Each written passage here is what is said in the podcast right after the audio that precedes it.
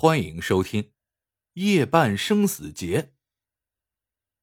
这是一个发生在上世纪八十年代的真实故事。我当时刚二十岁，是一个长途卧铺客车的售票员，车主兼着司机是我二大爷。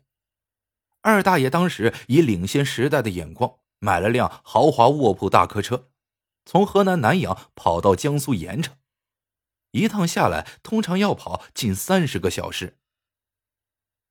那是二大爷开大客车的第三个大年初二，我这时才跟着跑了几个月车。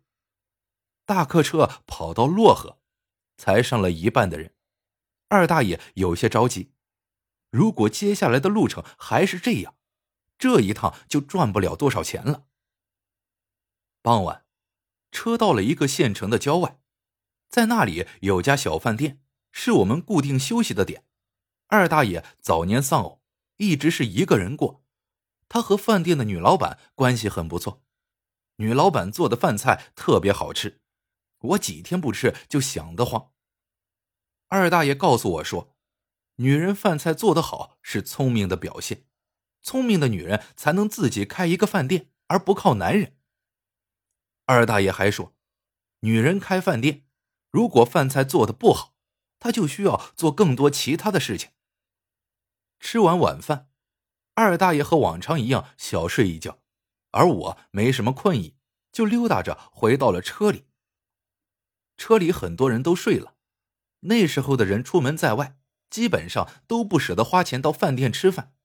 尽管我们这车是当时最豪华的大客车，车里坐的也并不全是大款。车子前排的两个小伙子，看上去也就二十来岁，像是兄弟俩。这会儿正在啃凉馒头呢。后排四个江苏口音的，像是做生意的，正就着窗外饭店的灯光打扑克。一对小夫妻轮换着抱着他们的孩子，在哼着不知名的摇篮曲。最后一排的几个乘客全都蒙着头盖着被子睡了。我沿着车里的走道，习惯性的走到车尾，再走回来，忽然发现车里多了几个人。我记得加上孩子是十七个人，怎么数出二十三个人？于是我又仔细数了一遍，没错，是二十三个人。于是我抬高嗓门问：“哪位是刚上车的？”车尾有个北方口音的人嗯了一声，说道：“那啥，多少钱呢？俺们六个人。”我一阵狂喜。心想：这下二大爷可是要高兴坏了，车子跑了一半了，又上来六个人，这不是白捡钱吗？那人也不怎么讲价，把钱给了我，就自顾自的蒙头睡了。其他五个人也睡的是鼾声四起。我悄悄走回车前，想等二大爷睡起来，给他个惊喜。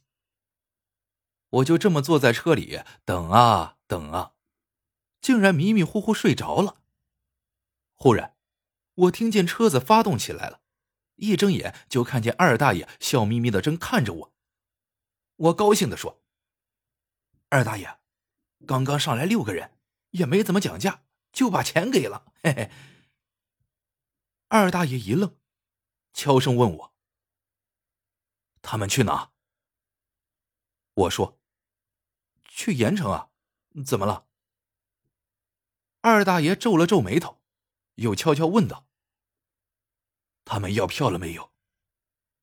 我说：“就一个给钱的醒着，其他五个都睡着了，没说话，没要票，付钱可爽快呢。”二大爷呆了一呆，自言自语的说：“六个人，半路上来，都睡着了，没讲话，没讲价，也没要票。”二大爷沉吟了片刻，脸色渐渐变了，显得很苍白。我奇怪的问：“二大爷，你怎么了？”二大爷看了看我，眼角一眯，突然哈哈大笑起来：“哈哈，小子，你不说我都忘了，今儿啊是我生日啊！”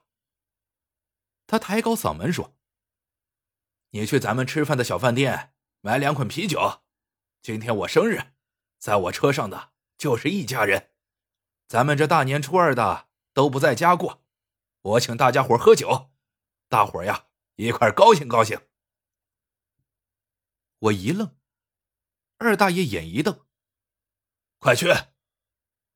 我刚下车，二大爷又在车里喊我：“小子，跟老板娘说记账啊，我下趟车还账。”我跑进饭店，跟老板娘说：“婶，给我来两捆啤酒。”老板娘笑着说：“都上车了，谁又要你回来买这么多酒啊？”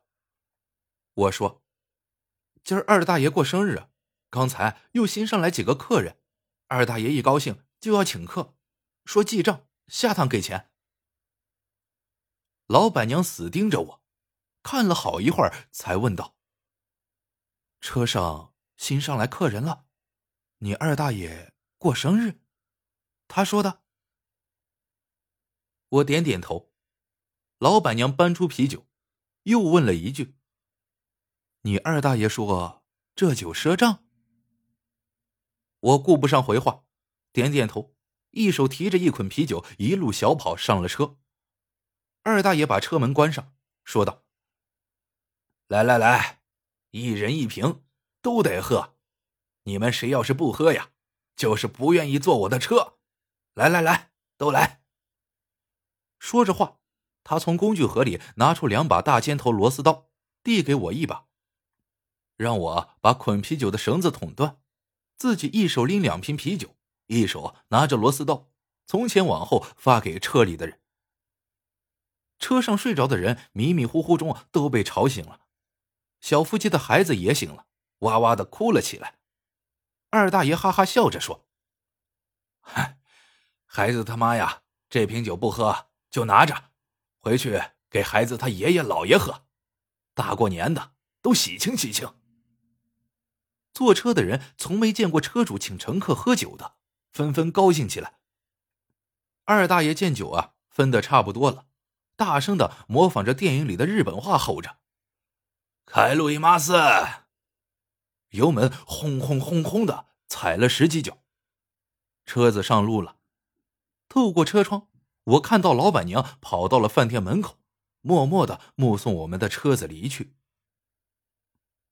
地上还有几瓶没分完的酒，因为后排新上的那六个人一直在睡觉，所以没喝上。二大爷看来心情很好，一边开车一边从后视镜里看谁喝了酒，谁没喝。结果那两个像是兄弟的年轻人说，他们今年刚评上优秀大学生，实在不太会喝酒。二大爷不依不饶，坚持要他们一人喝两瓶，还板起脸来说。不喝就把他们从车上扔下去。两人没办法，皱着眉头，每人勉强喝下一瓶半，眼看就要吐了。二大爷这才罢休，逗得那四个江苏生意人哈哈大笑。车子快到徐州时，已经凌晨一点多钟。大学生兄弟中有一个突然“哇”的一声吐了，呕吐的气味瞬间传遍全车。二大爷把车门打开。让他俩下了车，不少乘客被惊醒了。二大爷就问谁跟他一起下车撒泡尿。喝了啤酒的乘客们早就憋得慌了，三三两两的下了车。车子前不着村后不着店的停在了路边。二大爷和八九个乘客跑到几十米外的一个玉米秸秆堆，背着风撒尿。风像刀子一样的刮，二大爷和那八九个乘客去了好几分钟。回来后都冻得是瑟瑟发抖。车子在夜色中开得飞快，二大爷看来一点也不困，